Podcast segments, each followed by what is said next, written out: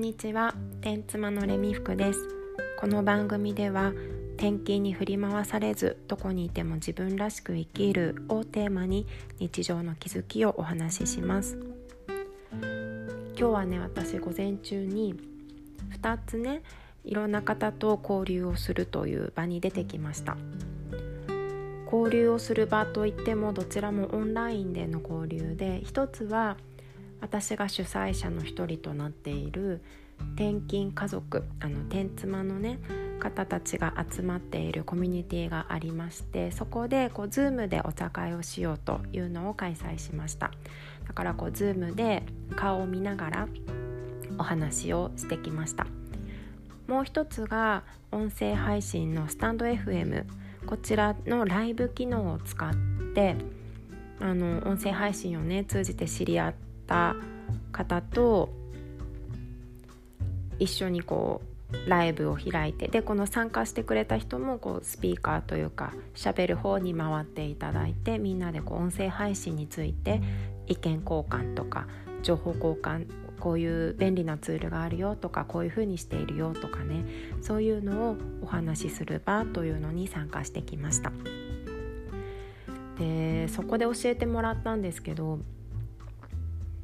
うんとまあ、今ねこうやって音声配信今私がやっているように一方的に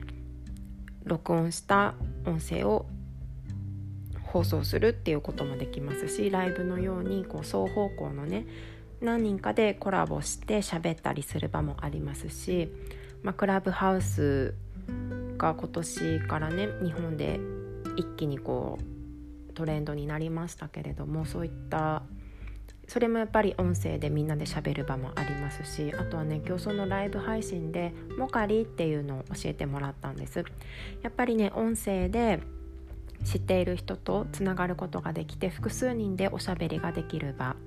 それでこう画像をね送ったりとかそういうのもコメントを打ったりとかもできるんですって。なので打ち合わせの時なんかによく使っているよっていうお話を聞いてきました。だからこう離れている人と交流をするにしても1対1の電話今までだと電話ですよね基本的には。か、まあ、メールのやり取り文字のやり取りだけだったのが音声やそれから顔を見ながらお話しすることができたりちょっとこれ見てよって言って画像をね送りながらお話しすることができたり本当にね今はいろんなツールに恵まれているなと思うんですね。でまあ私もねそのモカリっていうのは今日初めて教えてもらって今まで知らなかったものなのではそういうのがあるんだっていうふうに一つ知ることができました。だからこうね知らないけど便利な道具ってねまだまだきっとあると思うんです。今もあるしこれからも出てくると思うの。だからそこで大事になってくるのは、まあ、自分がね誰とつながりたいのかどういうふうな話をしたいのかとかどういう情報を得たいのかどんな情報交換をしたいのかっていうところをちょっとまあ主体的にね考えておくと、まあ、そのつながりたい場所につながれるというか。うん。あのー何て言うんだろうこう雑然と手を広げすぎてしまってもやっぱりこう情報の波に飲まれてしまって疲れてしまうっていうこともあるかなと思うんです。だからねやっぱり情報化社会って言われているけれども今までよりもこう漠然とねテレビとかラジオとかそういうのしかなかった時代に比べると漠然とこう全てを受け止めていると自分の中で溢れてしまうのでもうちょっとこう自分の意思を持ってつながる人を選んだりとかこう自分の理想とする理想というかコミュニティこういう状態のコミュニティに加わりたいなとかねそういうようなところをね少し自分のこう方針というかそういうのを持って参加するようにするととってもねあのピタッとはまる場所が見つかるとそこですごくいい情報交換ができたりとか学びになるなというのを実感しました。うん。それでやっぱり人と喋るっていうのは面白いですよね。自分が想定していなかったことを知ることができます。今日のねまず最初の Zoom での転勤族の集まりでのお話も結構ねお仕事の話やっぱりみんなこう転勤でね帯同してついていっている方が全員だったので今日は。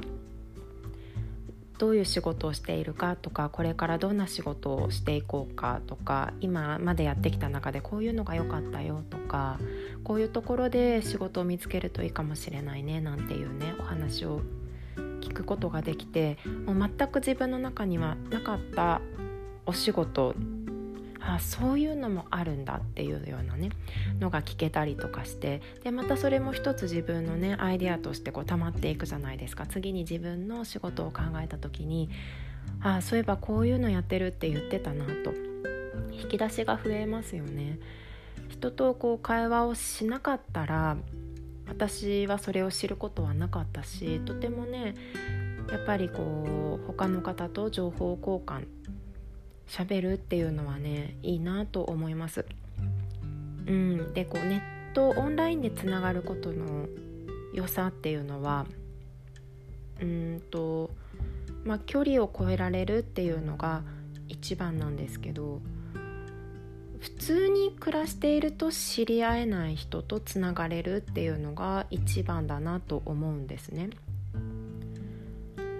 通に暮らしていると、まあ、例えば私は小学生の子供がいる母親なので、まあ、知り合う人普通に暮らしていて知り合う人だと近所の人とか子供を通じたママ友だったりとかあとは子供の習い事、まあ、自分は習い事今してないんですけどしていればまあそういったところの人たち、まあ、仕事をねすれば職場の人とかいうような感じで知り合える人って結構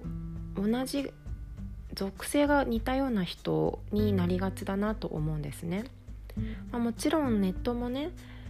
ネットで見つけるこうつながる方っていうのも何かしらの共通点がある方なので属性似てはくるけれどもリアルで知り合うよりもねいろんなこう生活をされてたりとか、ね、職業も全然違ったりとか面白いなって思ってます。うん。あとはそうですね。仕事の話とかもね。今までこういうキャリアを築いてきてたとかネットだからこそ聞けるのかもしれないなって思ったりします。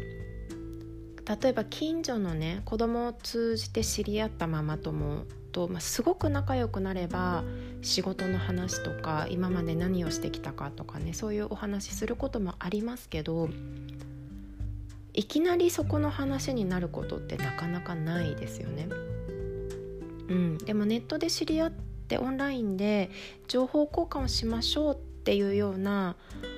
こう集まり方をするともう一気にそこまで聞くことができたりとかするんですよ。それはねリアルの世界ではとはまた違ったね面白さがあるなというふうに思います。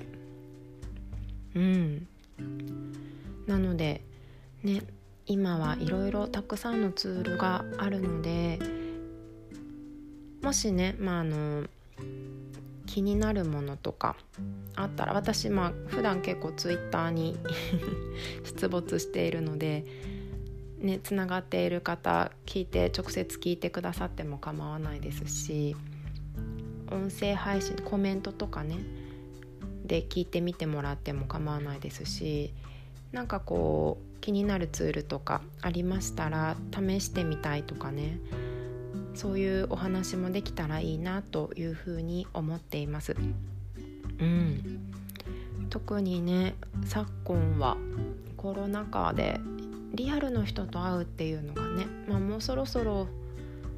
会えるようになるかなとは思うけどうん。せっかくの文明の利器 なのでそれを活用してね自分の欲するもの仲間なのか情報なのかまあいろいろね人によって違うと思うんですけどにこうたどり着けるとよりね自分の生活が充実していくかななんていうふうに思いました。はい。今日はオンラインでのつながりについてお話ししてみました。では今日もここまで聞いていただいてありがとうございます。と私が発信しているもの Twitter だったりとかそれからブログノートオンラインコミュニティの転勤家族サロン興味のある方概要欄に貼ってありますので是非覗きに来てください。では今日も自分らしくいきましょう。またね。